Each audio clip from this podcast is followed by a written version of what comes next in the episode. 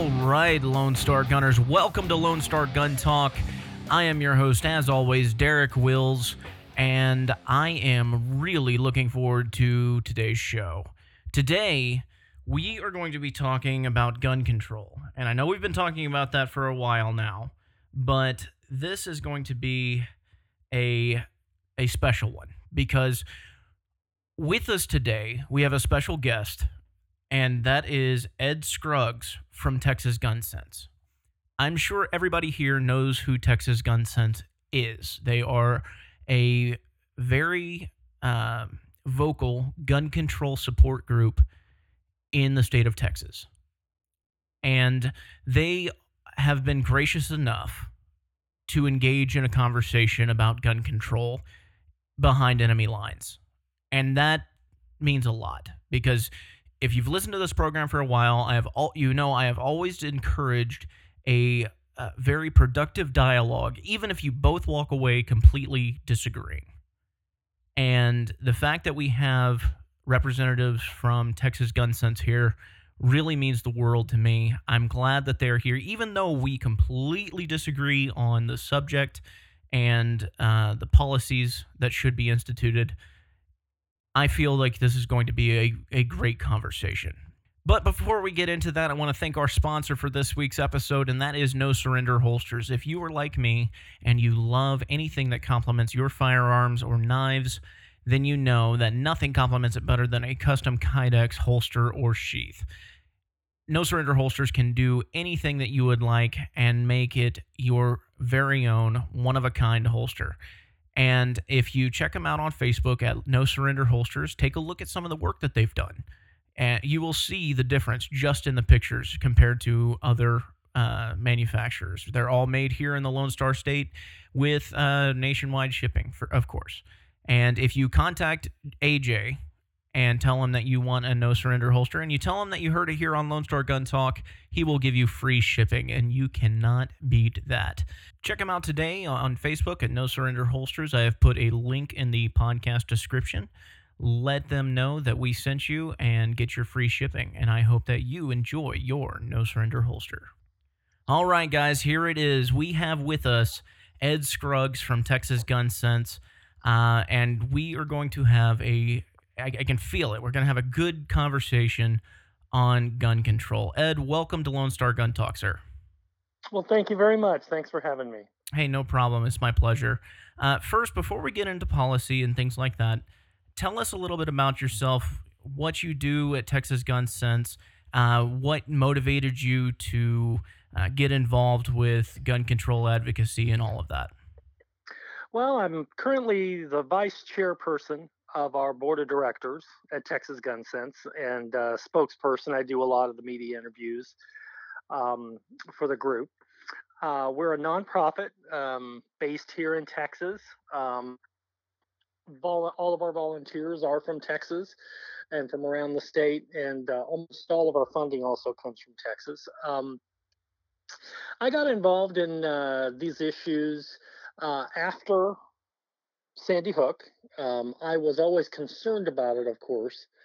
Um, uh, but as things were building after the Aurora Theater shooting, some other incidents, but then when Sandy Hook happened, uh, just hit me really hard. I, I could only compare it to um, the feeling I had after 9 11 in some ways. I had a daughter who was that same age who was in the hospital that morning having surgery and uh, so a lot of things combined uh, just to really hit me like a ton of bricks. And um, I, um, at, in the days following that, just met folks online from around town here in Austin that I did not know, but we all had similar feelings, and um, we got together and started working on these issues. Uh, Texas Gun Sense was actually started a few years before that.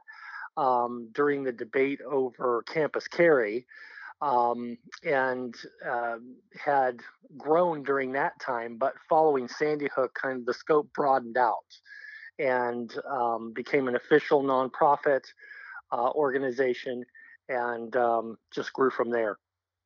Right on. So you're you're very passionate about this, obviously, and you know from a gun control or even a gun rights perspective, I think it's important that uh, for most people, anyway, we both have the same end game. We both want to make sure that tragedies don't happen. We just have a very different means of going about that end.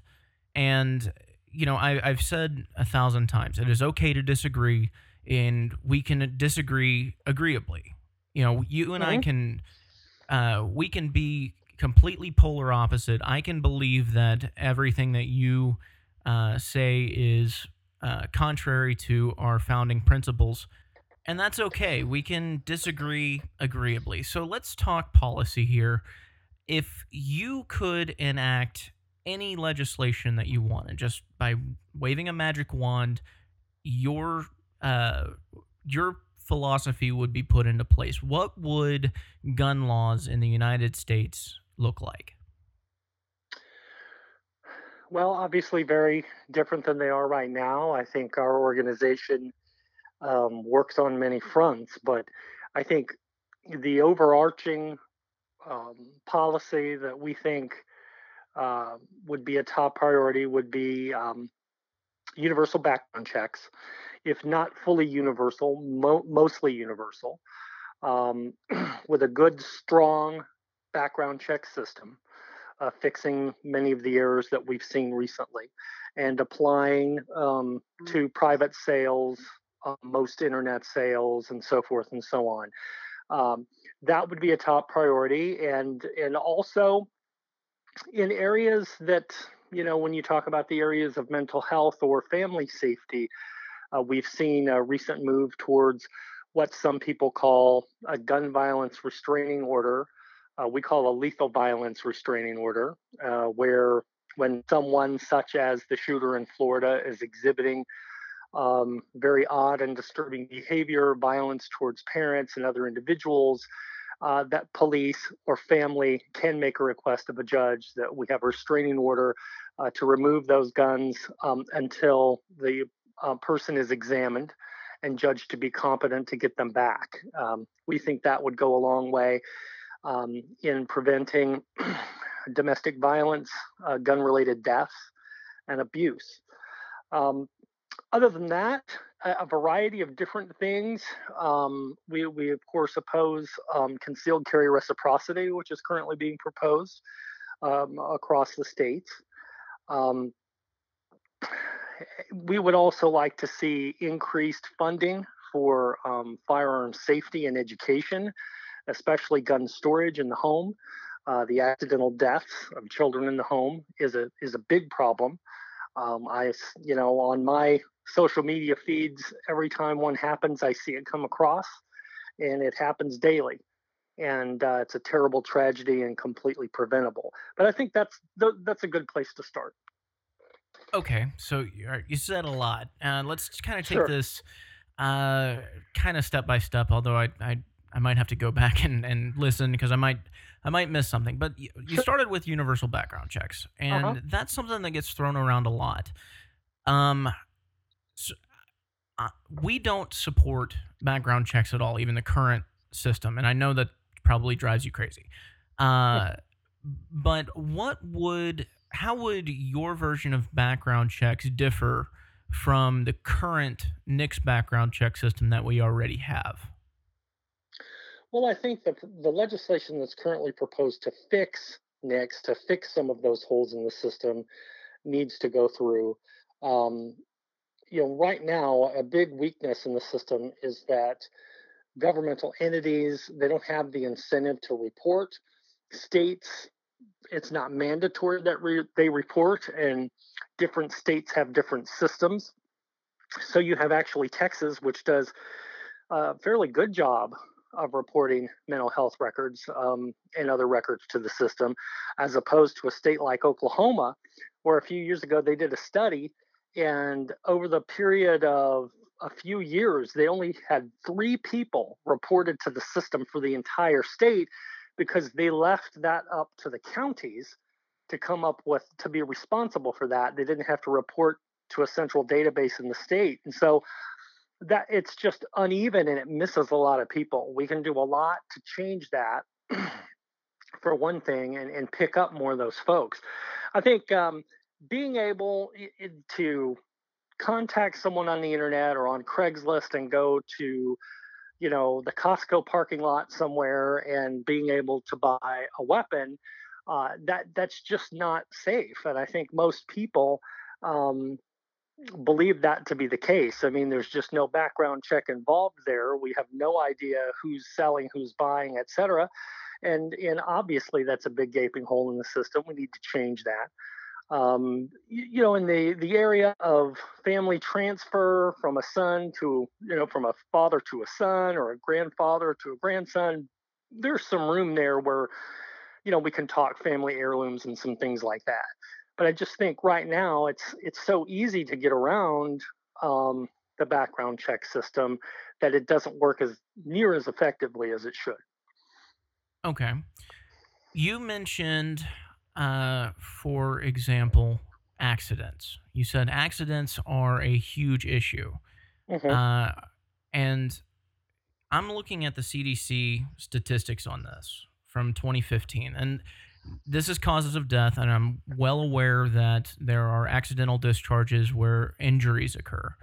Uh, but as far as deaths are concerned, from accidental discharge of firearms in 2014, there were 489 total. Mm-hmm. Mm-hmm. I don't really see that as a major issue. Well, I think it, it's.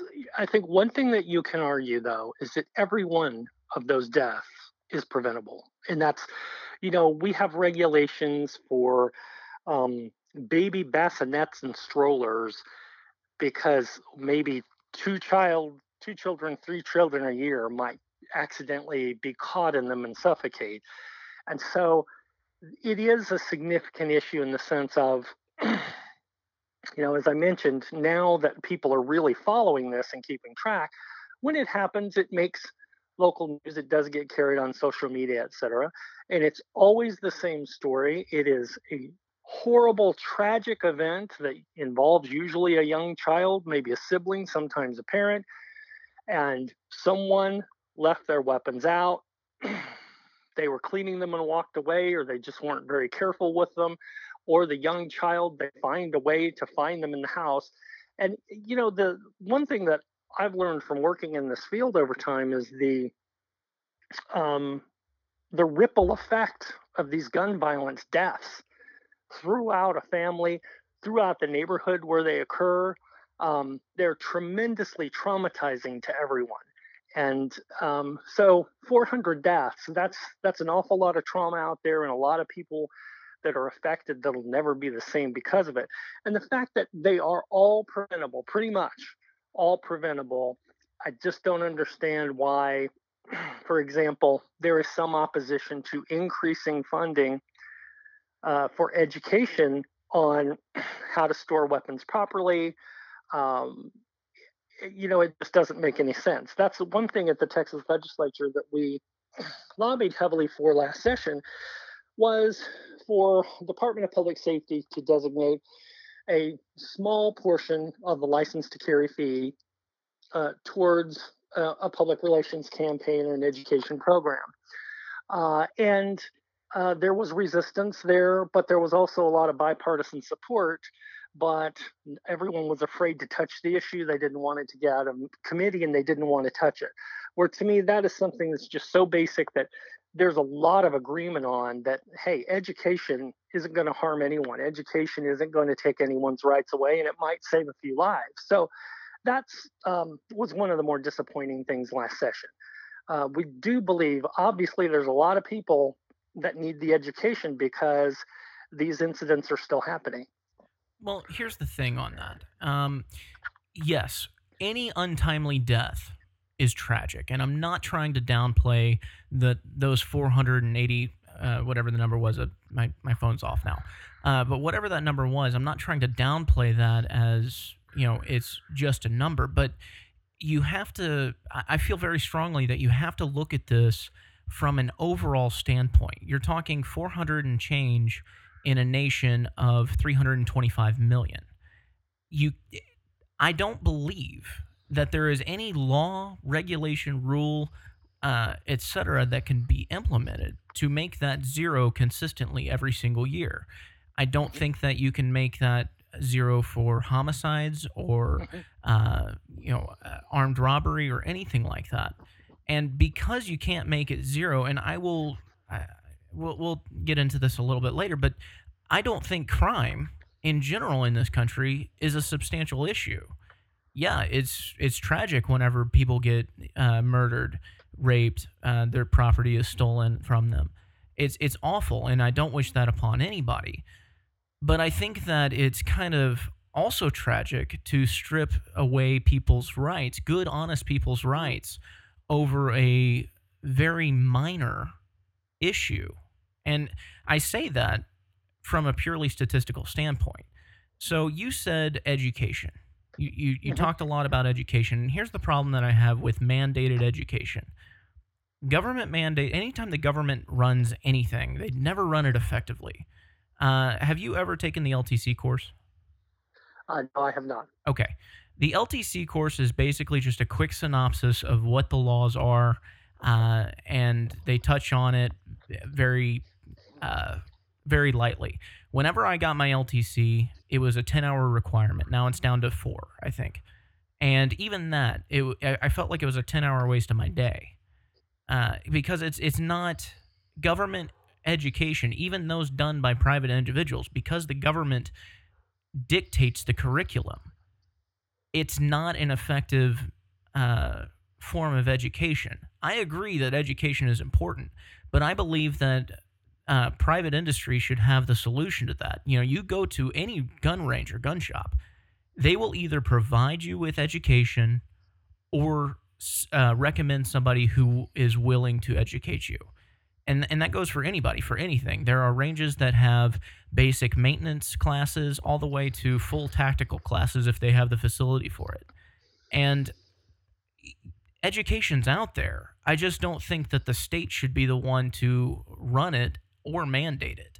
Because, Well, and and and I think you know, I think one of the issues here is is that we're not proposing necessarily that you have to take a mandated course or anything of that. I think that the thought process would be more along the lines of, for example, how you may see DPS run a billboard on the side of the highway, click it or ticket. You know, you're going to get a ticket if you don't wear a seatbelt, that kind of thing, just as a reminder to people um, to pay attention to what they're doing. And you're right, it's not going to completely eliminate all of these accidental deaths. That's impossible. But I think there are more people.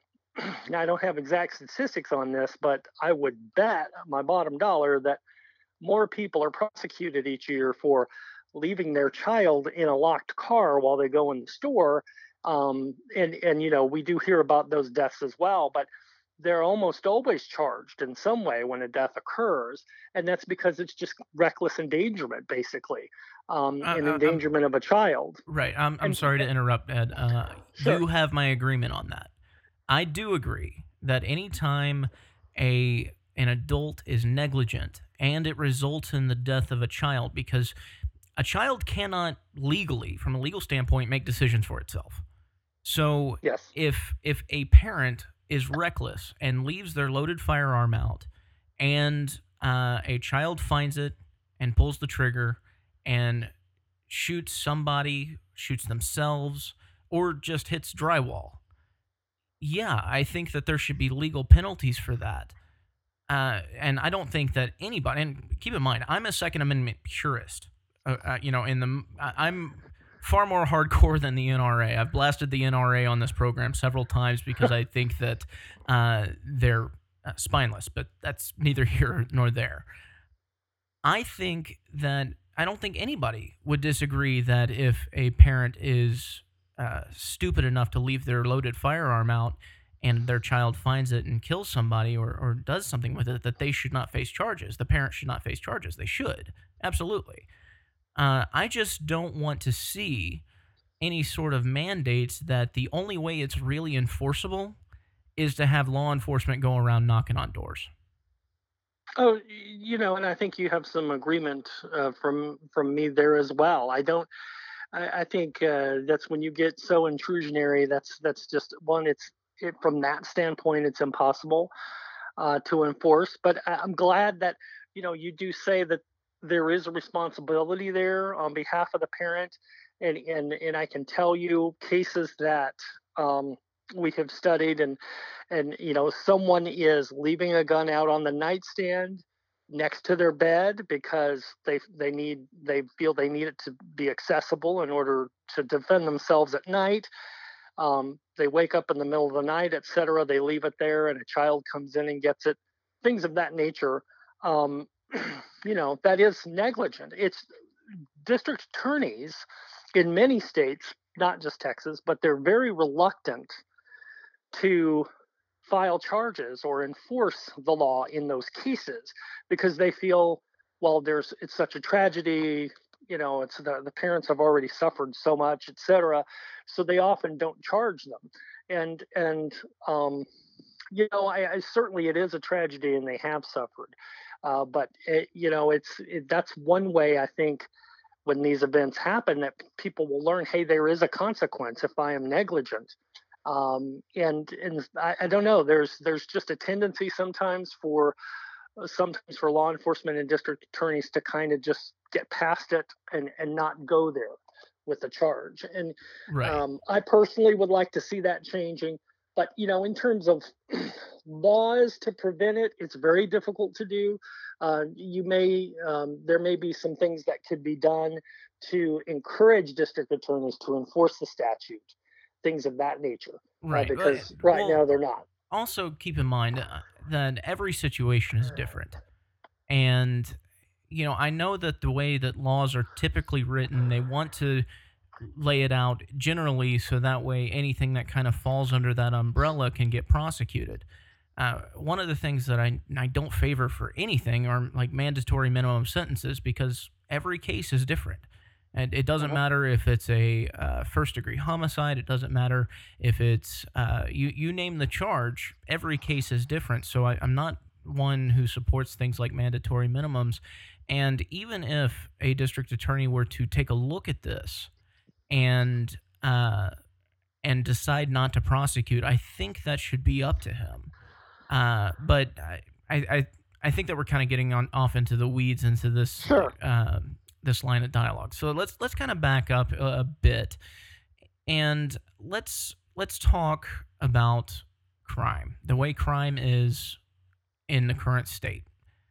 You obviously are very passionate about uh, gun control because of what you've seen on the mm-hmm. news and everything that you've heard about and seen on social media. Because if you look at it, excuse me, if you look at it, you see, you seem to think that this sort of thing happens all the time. And if it were up to the, the media narrative, and not to sound all tinfoil hatty, I'm, I'm not, but they do have an agenda and they push that agenda, and that's all media outlets. And you would think, eh, the average person would think that this sort of thing is a regular occurrence that affects so many Americans every year and from a purely statistical standpoint, it's not. Um, you know, I you can check these numbers uh, if you'd like. I can provide you with the links if you want. But uh, you know, I was looking at the 2016 FBI Uniform Crime Report. I'm a big numbers guy. I don't know if you could tell. Uh, numbers mean a lot to me, and as somebody who has experienced the untimely death of somebody, uh, and somebody at the barrel of a gun, I realize that I can't let my emotions dictate what good public policy would be because I maintain the fact that if you're emotionally thinking about something, you can't necessarily be logical about it because your emotions are driving it.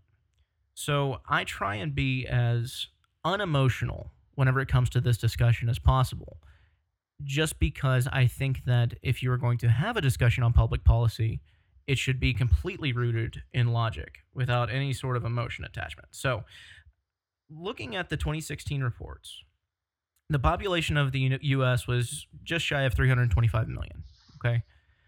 And taking all of the violent crimes that were committed and reported, which I am well aware that there are some that do not get reported, but all of them that do get reported in 2016, there were 1.2 million uh, violent crimes, 368,000 of which were committed with a firearm.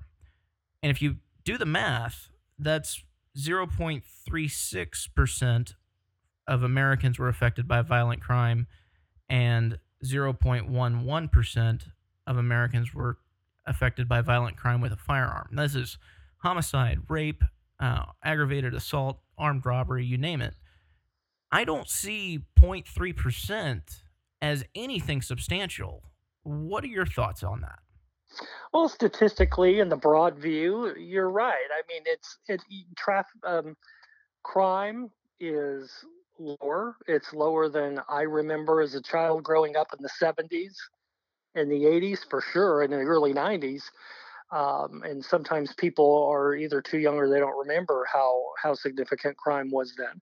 Uh, crime is down. Um, but I think the you know the estimates of gun-related deaths per year range sometimes between 30,000, 33,000. About two thirds of those are suicides, and then um, the rest would be homicides. Um, the again, I talked about the ripple effect of gun violence, what that does. When when when someone is a victim of gun violence, even if they don't die but they're just injured, uh, the the trauma of that is very significant. That extends outward amongst their social circle, people they know, etc. And the same thing goes with suicide. Um, and um, the when you talk about for if you're going to talk about mass shootings, which is that's what people tend to focus on because it's just so explosive and so out there, it just has an impact on people's psyche that is an intangible effect. It scares people in the way that terrorism scares people. And so people feel uneasy when they're out in public now, when they go to a movie theater, when they go to pick up their kids at school or drop them off, when they go to the supermarket and things of this nature. And it's just, and, and part of this, I agree, the media has definitely played a role in hyping that. I don't want to say hyping it up, but it's just the news cycle focuses on these events so much that you really can't escape that now. Uh, and uh, people are on edge and people are scared. I think one of the questions that I have, and you might be able to answer for me, is we know that crime is lower and the your chances of being involved in a violent incident are low. But why are gun sales so high? I one of the things that we often deal with in Texas when we're working on legislation is people will say, well, I'm a purist and I don't want anything to restrict my right to defend myself. I must defend myself whenever I'm out with my family somewhere, etc. But then again, statistically, the chances of people being involved in a crime are so low. What do you think is behind the increase in gun sales and the view of this heightened need to protect oneself? I firmly believe that the reason that gun sales just go up and up and up every single year are because of the political threat that that these type of weapons are going to be banned and I, I think that's uh, that shows how much people care about their natural right to bear arms and you know I I also firmly feel that our rights have been infringed upon, and I called it a natural right for a reason. I, I that is a tenet of mine deep in my soul that our right to bear arms it doesn't come from government; it is a natural right. Uh, for me specifically, I believe that that right comes from God. Uh, and the threat that our rights are going to be diminished more are why uh, gun sales are going up. And I believe that they've been diminished and infringed on since 1934 with the passage of the National Firearms Act. And every, you know, uh, every decade or so, we get another infringement. And so it's about that time, if you look at history, with the passage of another gun control bill at the federal level. And people are, you know, they're tired of seeing their rights chipped away. And that's why you see those gun sales. What do you think about that? Well, I, I think I think you're right in the sense of the, that there are certainly many people who believe that, and they are buying multiple multiple weapons based on that premise. Um, you mentioned the the Firearms Act of 1934, which banned Tommy guns and put regulations on several things. Um, you know that was done, of course, in the midst of gang warfare and gangsters, and in the midst of the Prohibition wars and so forth and so on. That there was a need. Okay, we need to put a cap on some of these things. Mm-hmm. Um, and and I, I, think the average person would have a very hard time believing that we need Tommy guns on the street, that that's really something they would view that as an offensive weapon and not a defensive weapon. I think that's one of the issues that you have with assault style weapons today is that the AR-15, for example, is viewed as an offensive weapon and not a defensive weapon, and so forth and so on. And so the average person who may not shoot or may not own weapons or may just have very limited experience, they just have a hard time with kind of an unlimited um, marketplace for weapons. They just don't understand it because they obviously don't feel threatened enough. Maybe they have a handgun in their home, but they don't need to feel that that they need to have 10 of them in their home or that they need to have some of these um, more powerful weapons in their home. Um, they would probably ask okay well isn't there a line? How much is too much? And and what do you say to that if someone says is there no limit? I mean would you do you think there should be absolutely no restrictions on the types of weapons that that you should be able to carry? Absolutely. I think that any law regulation uh, piece of legislation that is on the federal books regarding firearms, I, I feel is an infringement. And, you know, I want to go back real quick and then we can go back to, to that sure. answer. Uh, you said that people view the AR platform as an offensive weapon. And I mm-hmm. think that you're right. I think that the average person, the average, especially the average non gun owner, mm-hmm. will view that as an offensive weapon. And this is where your uh, talking point on education comes in because it's not. Um, and I'm I'm also not for the 1986 ban on full auto weapons that Reagan signed. I think that was a gross infringement, and, and uh, a lot of people will think that I'm nuts, especially whenever you look at the incident in Las Vegas where the guy uses a bump stock mm-hmm and he fires into a concert crowd. Here's the thing, though. Even the Army Field Manual. I'm a Navy veteran, and I have a lot mm-hmm. of uh, experience in these types of weapons. I was an armor, and I, um, I was a, a firearms instructor, a small arms instructor there. Fully automatic fire is not an effective method of weapons employment. It's just not. I will I I will I am steadfast in my belief that had uh, the guy in Vegas, and I, am not one that likes to repeat their names because I think that kind of perpetuates the problem. Mm-hmm. Um, I have I, I firmly believe that had he just stuck with a semi-automatic form of fire, not a bump. I know it's not really fully automatic, but had he not used a bump stock, I think that the total number of shot would have been lower, but I think the total number killed would have been higher. And the reason is that whenever you're shooting in a fully automatic uh, style of fire, you, your accuracy is completely diminished. In the military, full auto is only used in a defensive posture. And the only reason that you need to use it, even using a belt fed uh, uh, machine gun, is you are trying to keep your enemy's head down while your teammates go around their flank or something of that nature, or in our case in the Navy with the uh, M2HB 50 cal machine gun and other crew served weapons. The reason you do that is because it is very hard to shoot a uh, a small boat attack with anything other than accuracy by volume is what we call it because uh-huh. you are dumping so much ammo in the hopes of hitting because you are not accurate in that form of fire.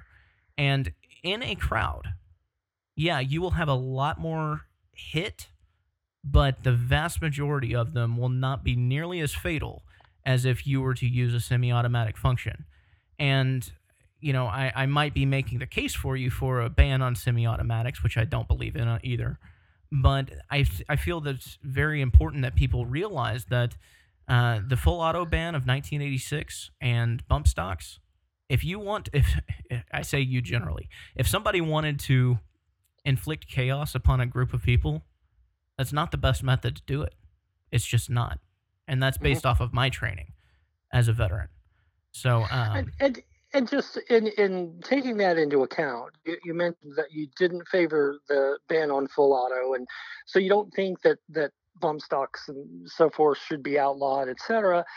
Is making making the case that it is more of a defensive use than an offensive use. Yes. But the average person would say, well, sure, that's a defensive use if you're being invaded by an army or you have ISIS coming down the street with you know 10 guys or something like that whereas most people I think when when they're thinking of self-defense in the home they are probably thinking a shotgun or a handgun for an intruder um, and they would absolutely. Would, oh, I'm sorry, I didn't mean to cut you off. Go no, ahead.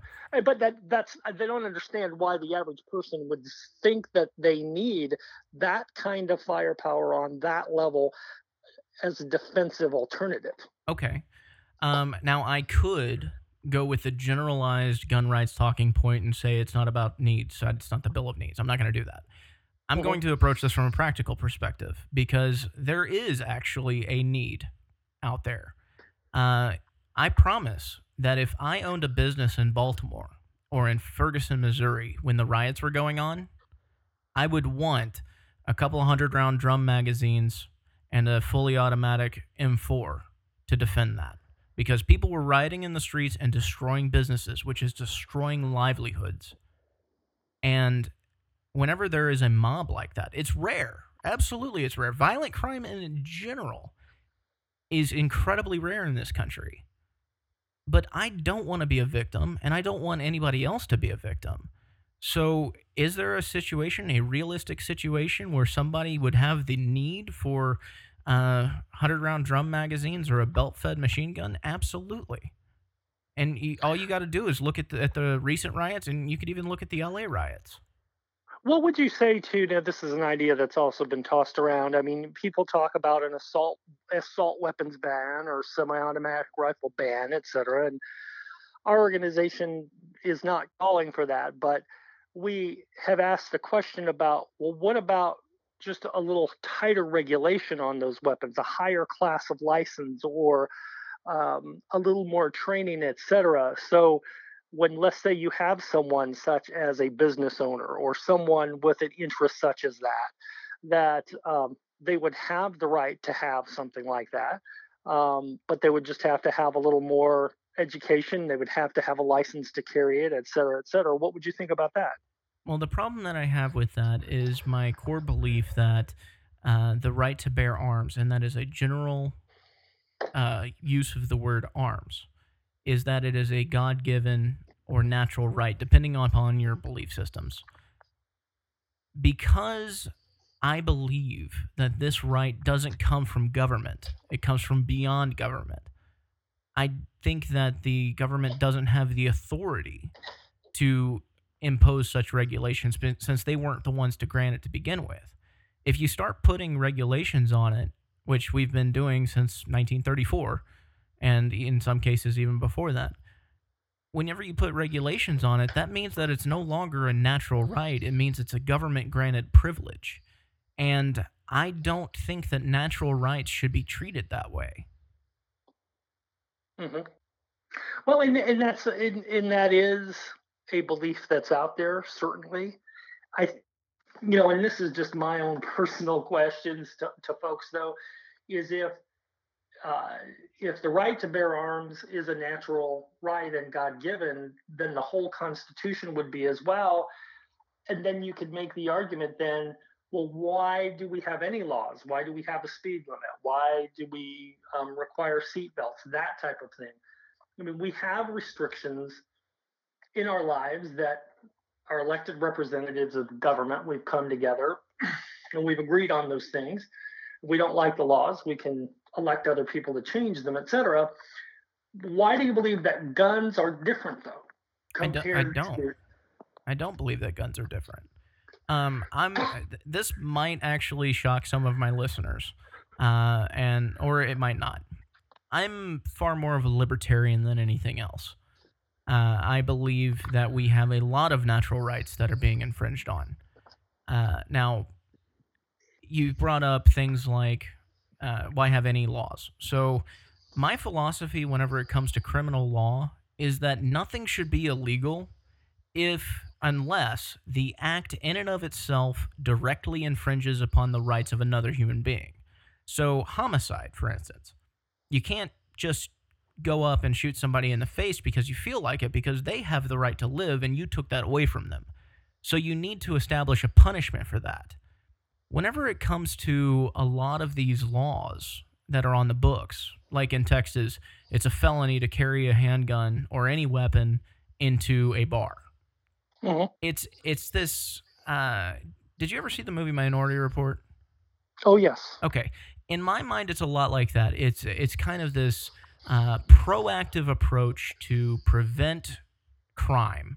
So, in order to do that, because we don't want people mixing alcohol and and, and firearms, and I'm an adamant believer in that. I just don't think it should be a legal mandate, but that's a whole nother discussion because we don't want people to mix alcohol and firearms, we're just going to make it illegal for them to go into a bar. Well, I'm not a drinker. I, I drink maybe you know two or three beers a month at most, and uh, I do go into bars quite a bit.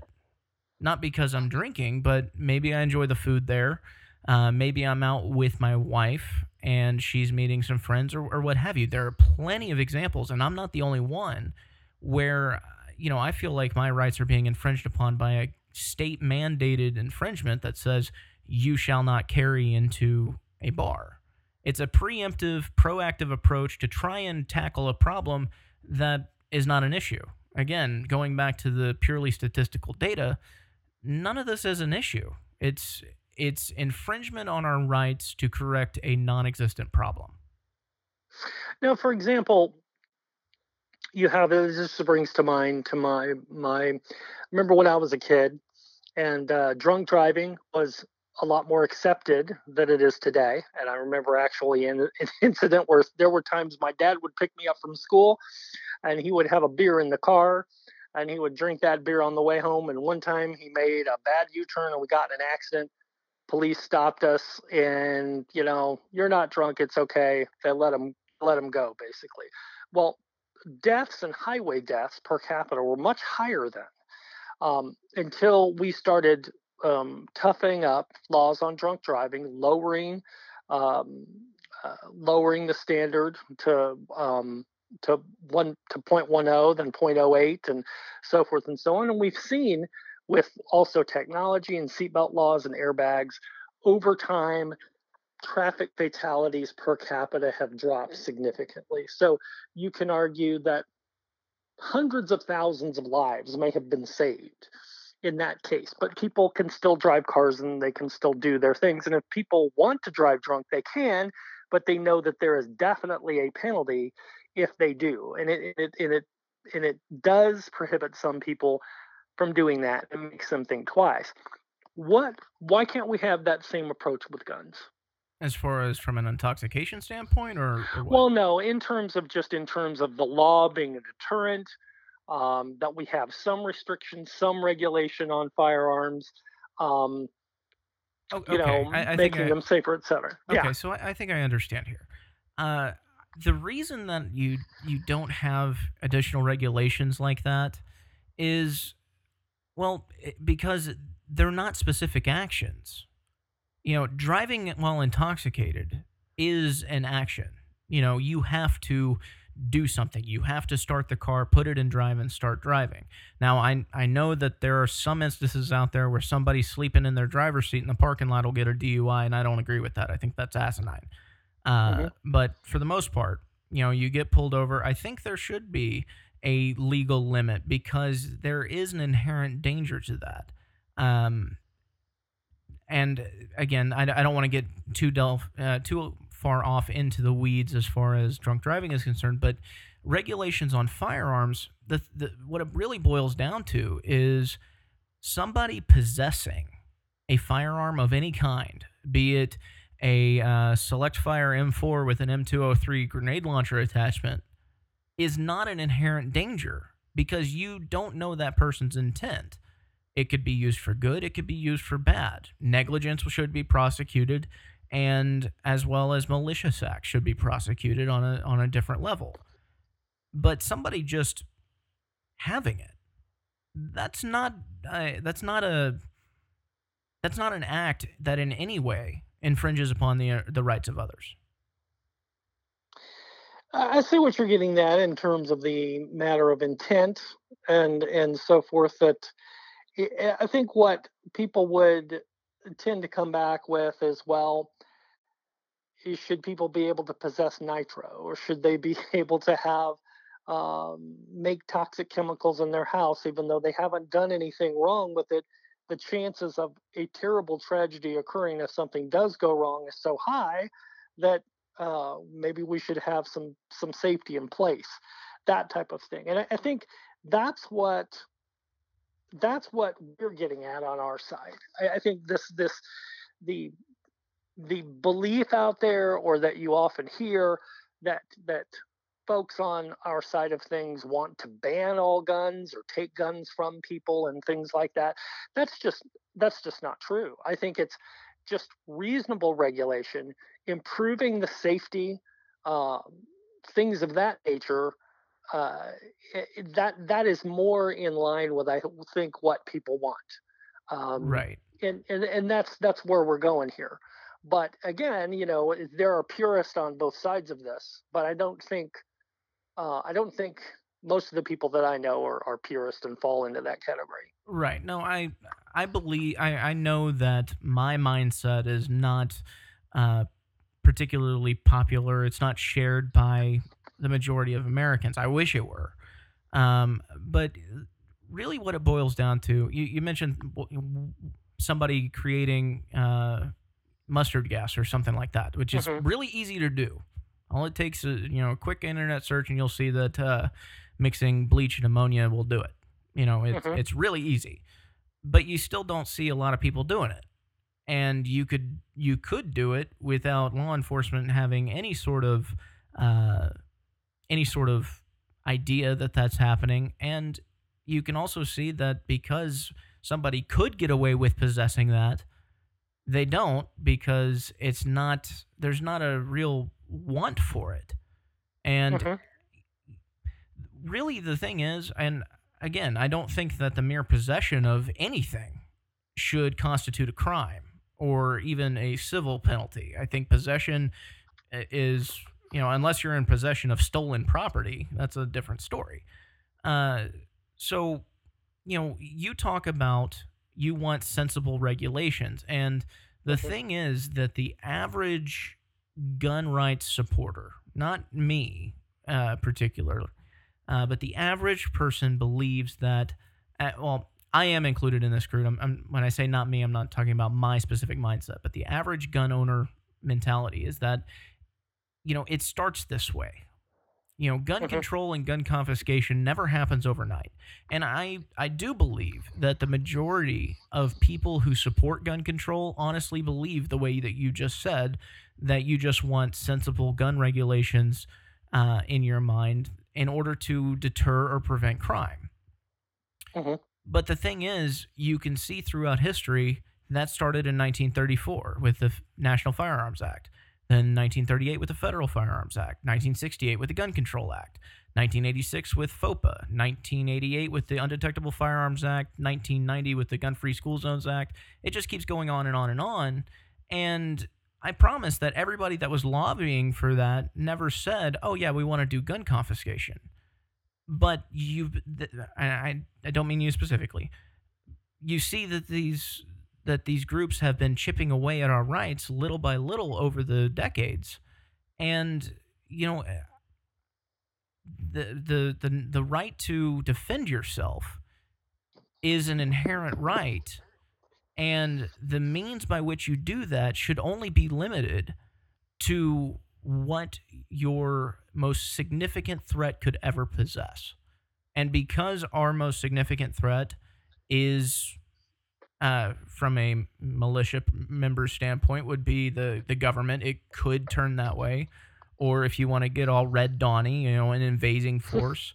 uh, but because that threat could be out there, you should be able to possess any means to defend against that type of threat. And you know, I, I I trust you that you say that you only want sensible regulations, but hmm really the thing is, every place that is uh, that is now gun free, like Australia and uh, the UK, uh, they started off that way with sensible regulations, and now it's illegal to possess a firearm in the UK, and you see stabbings happening constantly. Uh, I read a report recently that said um, that. Uh, hang on, let me see if I can find it here. Yeah, so you have the homicide rate, or I'm sorry, violent crime rate in the UK is 2,000 crimes per 100,000. That's a 2%. Uh, that's 2% of the population has to deal with violent crimes, whereas on our end, we have 0.3%, and 0.1 of which are committed with firearms. Really, what it boils down to for me is that in a situation like Florida, I would much rather have somebody who's just walking down the street, minding their own business with a Select Fire M4 on their back, notice that and take action then wait seven to 12 minutes to have police arrive and then, in the case of Florida, do nothing. Well, I think it's you know it's just a matter of what we want um, our life and our society to be. I mean, what is your if I'm hearing you correctly? I mean, you know, we don't have the mass shooting problems in other nations, other civilized, advanced nations around the world. Now you have incidents that will happen, but nothing on the scale mass shooting wise like you have in the United States. Um, I personally know people from England, from Australia, um, from Europe who they have a very hard time understanding the fascination with firearms in the United States. The the shootings that they do see and hear about, it's just unfathomable. They just almost can't believe it, and and they don't, they wouldn't trade, you know, they wouldn't trade it. Um, they they just can't even imagine the possibility of wanting to carry a gun around and so there's something there's something about america there's something about this society that um, involves um, this having having this ability to inflict violence or in in defense of oneself that doesn't seem to exist in other countries and that's you know possibly you know maybe that's something we need to get at and crack eventually is if you you know you talk about intent or motivations. Why do we need to resolve disputes violently? Um, i would argue that there seems to be a prevalence for that in our society and, and i don't know why that is um, you know and it involves you know you have uh, road rage and here in austin i know in the last probably four months we've had three fatal violent incidents of road rage that just started over someone cutting someone off they get mad someone draws a gun and shoots or maybe they both draw a gun and shoot and that doesn't happen in england and it's not happening in australia and and and why is that? I guess that's the million dollar question that uh, maybe sociologists will be able to answer decades from now. I don't know. Yeah, well, I mean, obviously, with the general public not being able to possess firearms, obviously your gun related violence is going to decrease rather substantially. There are still incidents that happen with firearms, uh, but not as much. But you also see an increase of other methods. And really, what it, I mean, if you look at it, evil's going to find a way to do what it wants. No matter what laws are in, in place to try and prevent that, to try and be proactive, to, to stop it from happening, evil's going to find a way. I mean, you see it. I mean, look, take a look at uh, uh, take a look in prisons. You know, they are uh, completely disarmed. It is the uh, uh, epitome of a police state.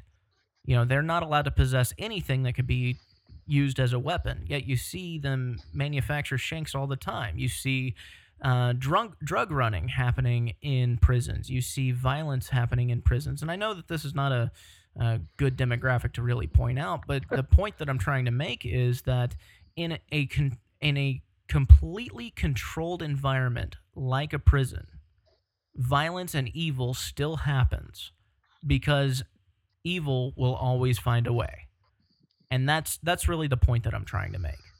Sure, and, and I and I do agree that um, evil intent. And there are truly evil people in the world, and there are also people with um, severe mental illness and so forth and so on. And they'll find a way to do something. I think uh, what the average person worries so much about is that the evil person with the intent of causing mass casualties um, and inflicting them in a very short amount of time it appears very easy for them to do that with the availability of some of the firepower that's out there. Um, it, you know, you could make the argument that if it was more difficult, you know, it, it wouldn't happen quite as often. You wouldn't have, I don't think people would be building um, truck bombs quite as often and so forth and so on. But th- that gets to how the gun violence problem has torn at the fabric of our society, where people either rightly or wrongly, just don't feel safe in the public square, or they don't they feel like their freedom of movement is being um, restricted because they have to worry about oh is a guy going to walk in the theater now am i going to be trapped um, you know these types of things and I, and I remember as a kid in you know the 70s and the 80s even this is just something that never entered my mind, and I don't think it entered the mind of most people. But now it's constantly on your mind wherever you go. And as you say, statistics don't necessarily bear that out that it's a huge threat, but that is a restriction on our freedom because you're not allowed to be truly free because you're always having to think about potential for violence. And so that's that's part of the impact I think that people want to be able to feel a little free from this. And and it, it appears to many people as if guns are everywhere, so you can't escape it. To that, I would probably I, w- I would respond by saying this: the mere presence of a gun should not make anybody uncomfortable because the second that something does happen, the first thing they do is they call the police who bring guns. And you know, I I I I can't understand why people get uncomfortable at the sight of a firearm on somebody in civilian clothes. Uh because quite frankly, if it's in a holster or it's slung around their back or whatever, it's not a threat it's just an inanimate object. I think a lot of that has to do with uh, the perpetuation by the media. And you know what? It, you are right about one thing. You know, I carry constantly, I carry every day. And the reason that I carry is because I don't want to become a statistic. I would much rather uh, be the survivor who was able to, uh, at minimum, save my own life and if I was a, if I had the opportunity to save others, I would definitely take do that. Not because I want you know glory or to be a hero or anything, but because it's I believe it's it's our human uh, duty to protect everybody else from any sort of violence like that. And I think again going back to education, if people were to understand that firearms in and of themselves are not evil and that anybody can safely operate one with really minimal uh, instruction. It, it, doesn't take much to learn how to disassemble a firearm, and it doesn't take much to learn how to uh, properly employ one. I think that the world would be a much safer and much freer place because should something happen, you're not waiting seven to 12 minutes for law enforcement to arrive. You're waiting two to three seconds to pull that weapon out of your holster and return fire and at least stop the, the attacker from killing other people. Maybe you can keep his head down uh, until law enforcement can show up, or maybe you can take him out right there and neutralize the threat and save a lot of lives in the process. To me, all of these other additional regulations and the, even the current regulations that we have on the books, all they do is deter people like me, who are the vast majority of people in this country. Uh, well, that's not entirely accurate. The vast majority of people who uh, own guns, uh, you know, and that includes includes the criminal element. You want a deterrent. What better a deterrent than to have a room full of armed citizens capable of returning fire with equal or even greater firepower than the criminal possesses? But that sounds as if, though, that that you would be advocating more guns equal more safety. And is that what, if more people were armed, if we had more people carrying guns on the street, your argument would then be that we would be safer? I, I firmly believe that. I, I do. And, you know, no matter what laws you have in place, accidents will happen as they currently do.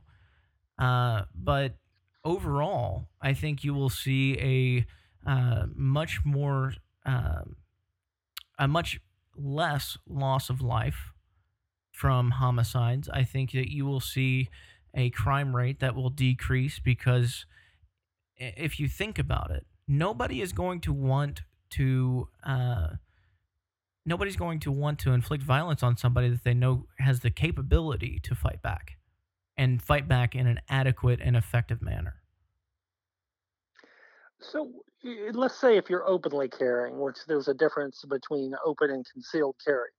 If you're openly carrying in, in an environment where someone has the intent to do harm, wouldn't you think you would be their first target? Uh, you know, I have heard that. Um, I've heard that talking point a lot. I'm somebody that open carries most of the time. There are times where I conceal, um, and to be honest, you could make a, a case for both. It really is a um, it's a preference. And do I think that you'll be the target? It depends on who the assailant is. It depends on what their mindset is. In some cases, yes. In other cases, no. I would argue that in most cases, if they saw that, they would turn around and, at minimum, wait for you to leave. Uh, and to be completely honest, what's what's funny is I have open carried into places and they never saw the fact that there was a 1911, which, if you're not familiar, is a rather sizable handgun on my hip. And it's in plain view for everybody to see without any sort of concealment going on. People just haven't noticed. Now, from a criminal standpoint, they'll probably be looking for something like that. But you have law enforcement that open carries, they're required by law to open carry. Um, you have uh, you know our military we open carry and the reason is uh, one i i feel as a personal preference it's more comfortable and i have more control over my weapons employment i can do it faster and more effective uh, but i think that people should have the choice to whether they want to carry concealed or want to, if they want to carry openly but then but you also if I'm reading it correctly, you are opposed to mandatory training and licensing requirements, which is, I think it's four hours, like you mentioned. That's not that great of an imposition on your time, and and to have the license, um, what, wh- why do you not favor that? Because that would just seem to be that's the minimum that we could do to show that hey i know what i'm doing. I've got a license for this. They did a background check etc and so i'm carrying this around well for a couple of reasons like i said i believe that anytime you have a license or uh, a regulation on a natural right it strips it of its natural right uh, status and makes it a government given privilege uh, from another standpoint uh, you know there are times where uh, where somebody might need protection now. You know, maybe they are under a specific threat. Maybe they are a uh, newly divorced 20 uh, year old woman uh, who got into a very bad marriage early off in, in life, and now they're going through a divorce, and she fears for her life. Well, if you if she doesn't have her LTC, then she is limited to her protection in her house and in her car. She's not limited. She's not able to protect herself anywhere else. And uh, you know, I know that we could kind of what if the situation to death, uh, but it, it really boils down to one. It doesn't take that much to to learn how to operate a firearm. Uh, two, there are already courses out there in the private sector. Uh, three, anybody who goes to purchase a firearm, if they don't already know how to use it, chances are the vast majority of them, the first thing that they're going to do is ask questions from either their gun owning friends or seek out one of those courses. I think the mindset is already there for the vast majority of people who carry that, uh, or who want to carry, or even just want to own a gun, that they want to know how they're how to employ it properly. I think that that's already there, and I don't think that you have to mandate it by government. And so you you would then you don't favor background checks either. Uh, no, I, I don't. I, I said that earlier, and I know that a lot of people, even some of uh, some of our members at Lone Star Gun Rights, will probably think I'm nuts. Uh, and here's the thing.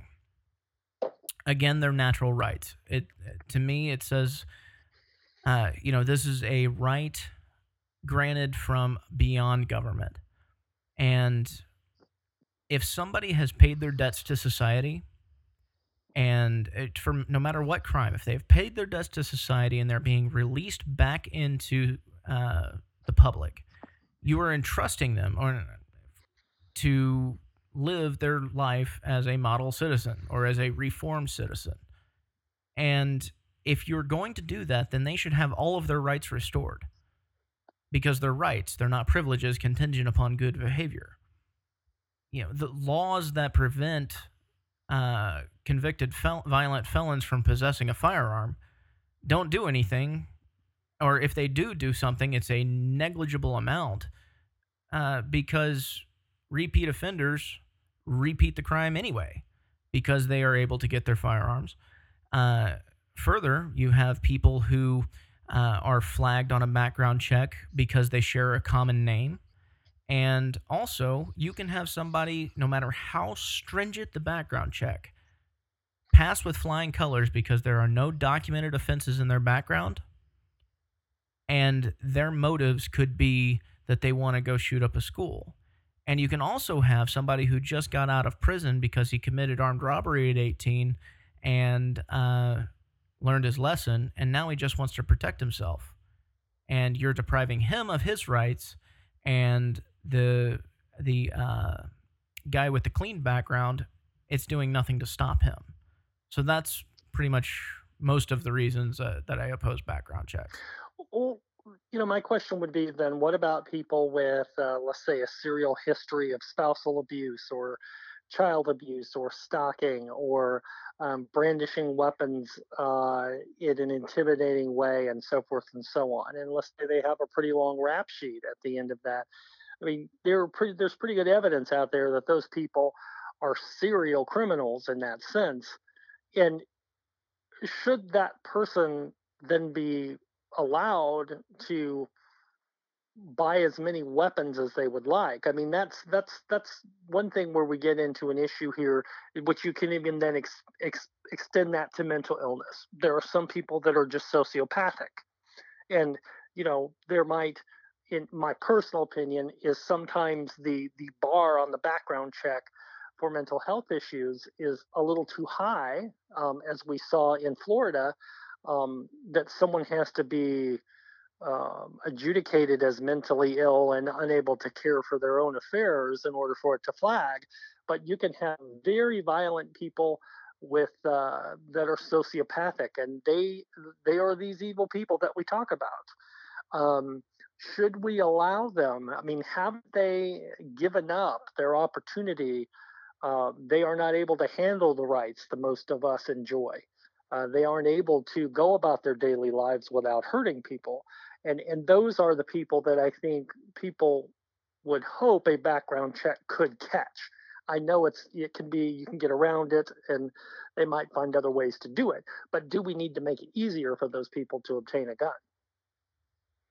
Again, uh, as a, as I've said before, this uh, violent crime in this country has never been a, a significant issue Uh, just going back to statistics, in 1980, we had the worst homicide rate on record in the United States.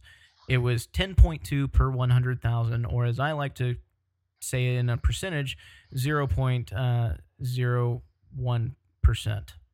Uh, 0.0102% of Americans. Of those, seven or 0.007% of Americans were uh, murdered at the barrel of a firearm of some kind.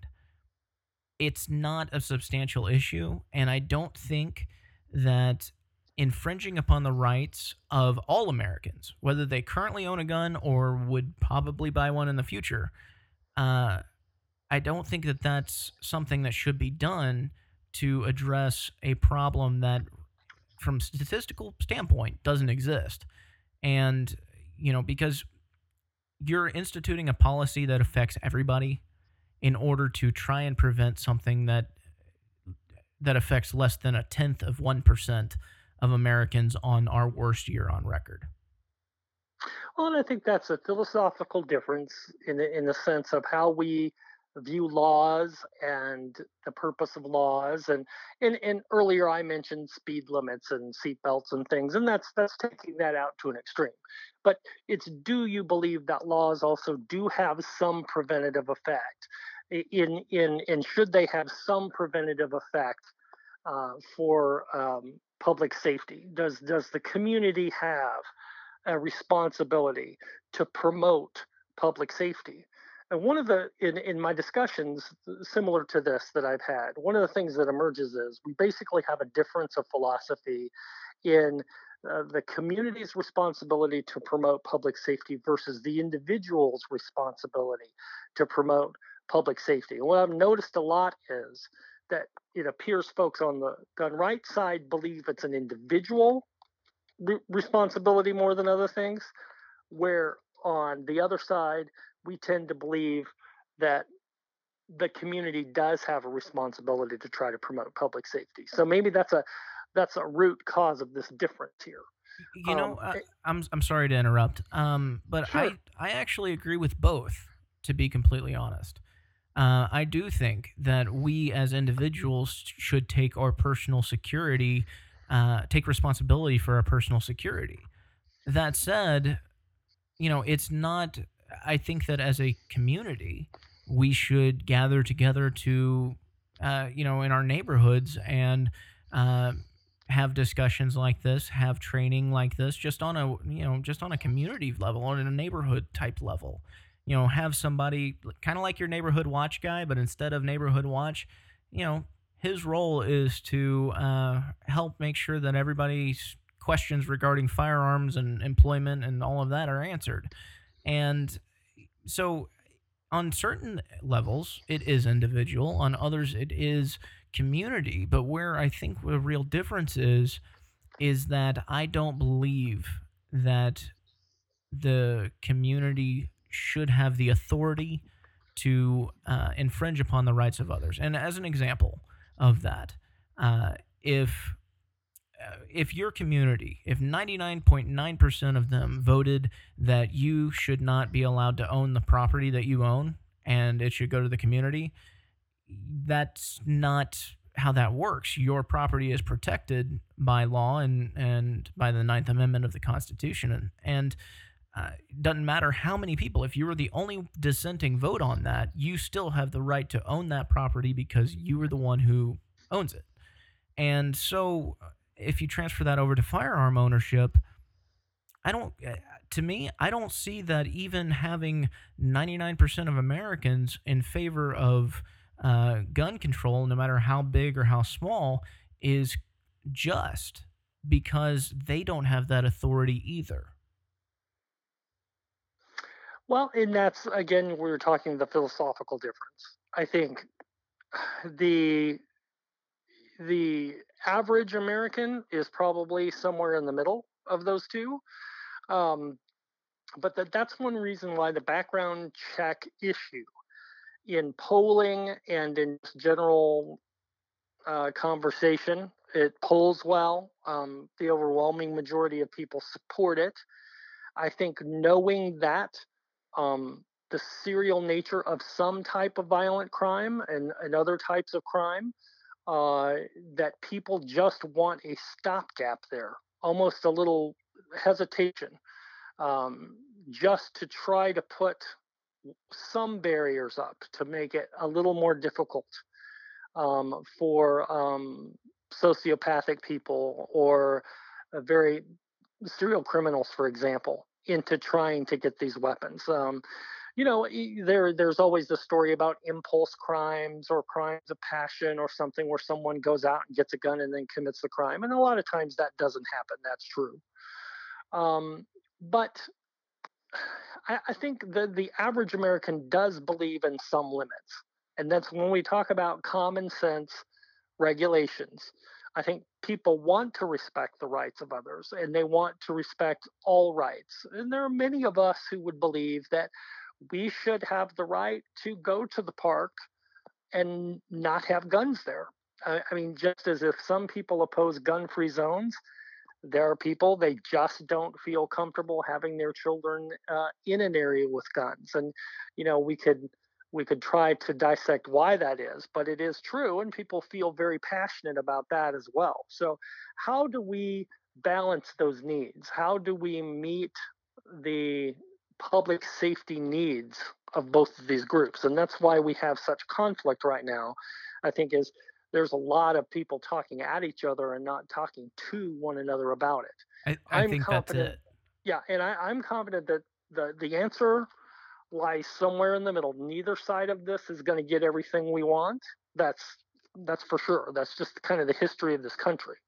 But i think you could make the argument very plausibly that what we're doing right now is not working. Now, it may be working on a statistical level, but in terms of society and the way people feel and the way people, whether they feel safe or not, it's obviously not working because many people feel unsafe. So that's why I think we need to be open to to different things. And and the the, the way to get to that is through conversations like this one and, and other conversations in open forums where I really think, I mean, I've done several of these um, forums, and and if you can establish good gun, you know, good rules where you you try to reduce sloganeering and you try to reduce the number of talking points that you're required to actually listen a certain number of minutes instead of talk all the time that that does foster a good conversation about understanding people's motivations and then I think you can have a clearer discussion about solutions after that. I absolutely agree. Uh, I think that I, I, think that you're right in the sense that the average American would probably support, uh, you know, some forms of gun control, whether that be new gun control laws or just what's already on the books. But I think that the reason that they believe that is because and this is going to sound really bad, but I don't intend it to be. So uh, if I'm running for office in the future, please don't hold this against me. I'm not trying to I'm not trying to make it sound as bad as it is, but I think that most Americans, um, when they hear an issue like this, they don't really delve down to the depths of either side. They pick one of the sides that sounds greatest on the surface and run with that and that's why I think conversations like this are so important because I really, really think that if you have these in depth conversations where you delve down, uh, you know, as deeply as you can go, that people will be far more in tune with why they believe a certain way as opposed mm-hmm. to they believe a certain way. And well, and I think it's not, and it's important not only just to understand what why the opposition believes the way they do, but why you believe the way you do. Absolutely. In terms of, and so there's self discovery there, and that doesn't necessarily mean that people end up changing their positions wildly, but in order to get past of kind of an us versus them conflict, which is another thing that charges this discussion there's this conflict there. There's there are people that want to oppress me, or there are people that want to take my guns away, or people that want to shoot me, etc. Usually, the reasons go much deeper than that.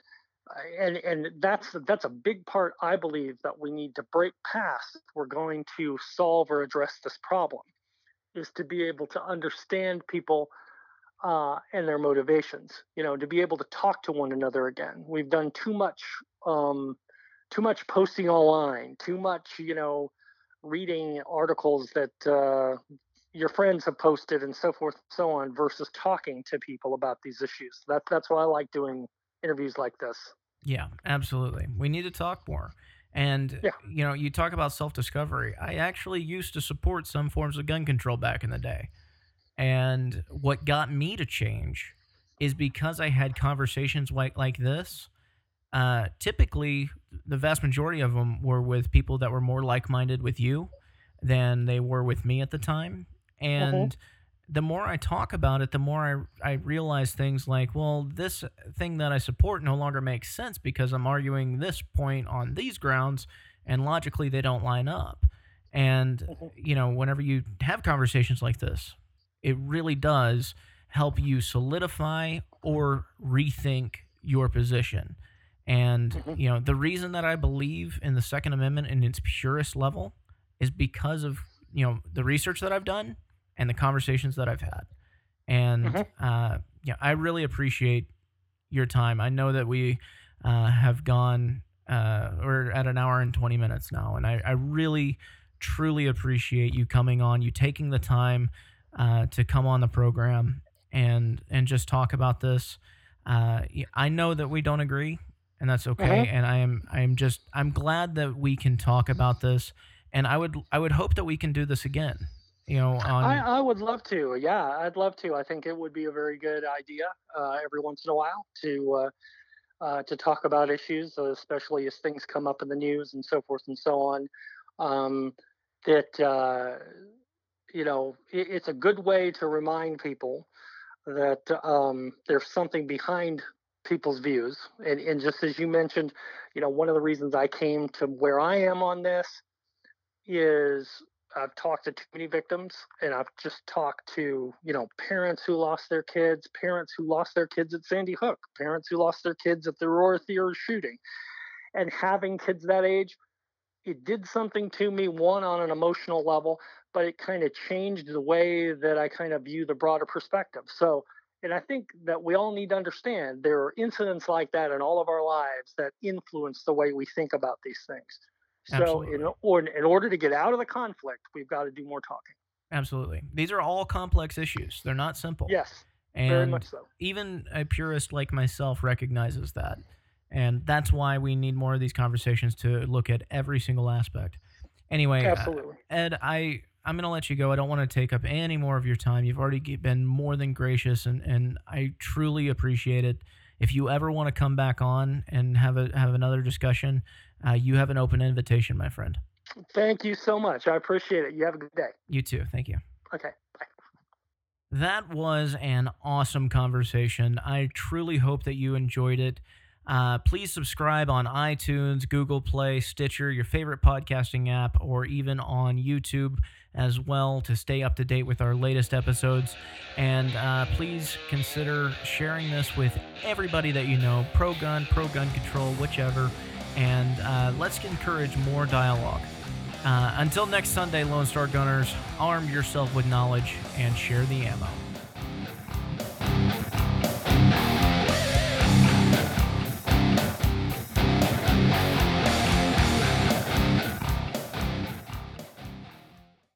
Lone Star Gun Talk is a Lone Star Gun Rights production, hosted and edited by Derek Wills. Copyright 2018.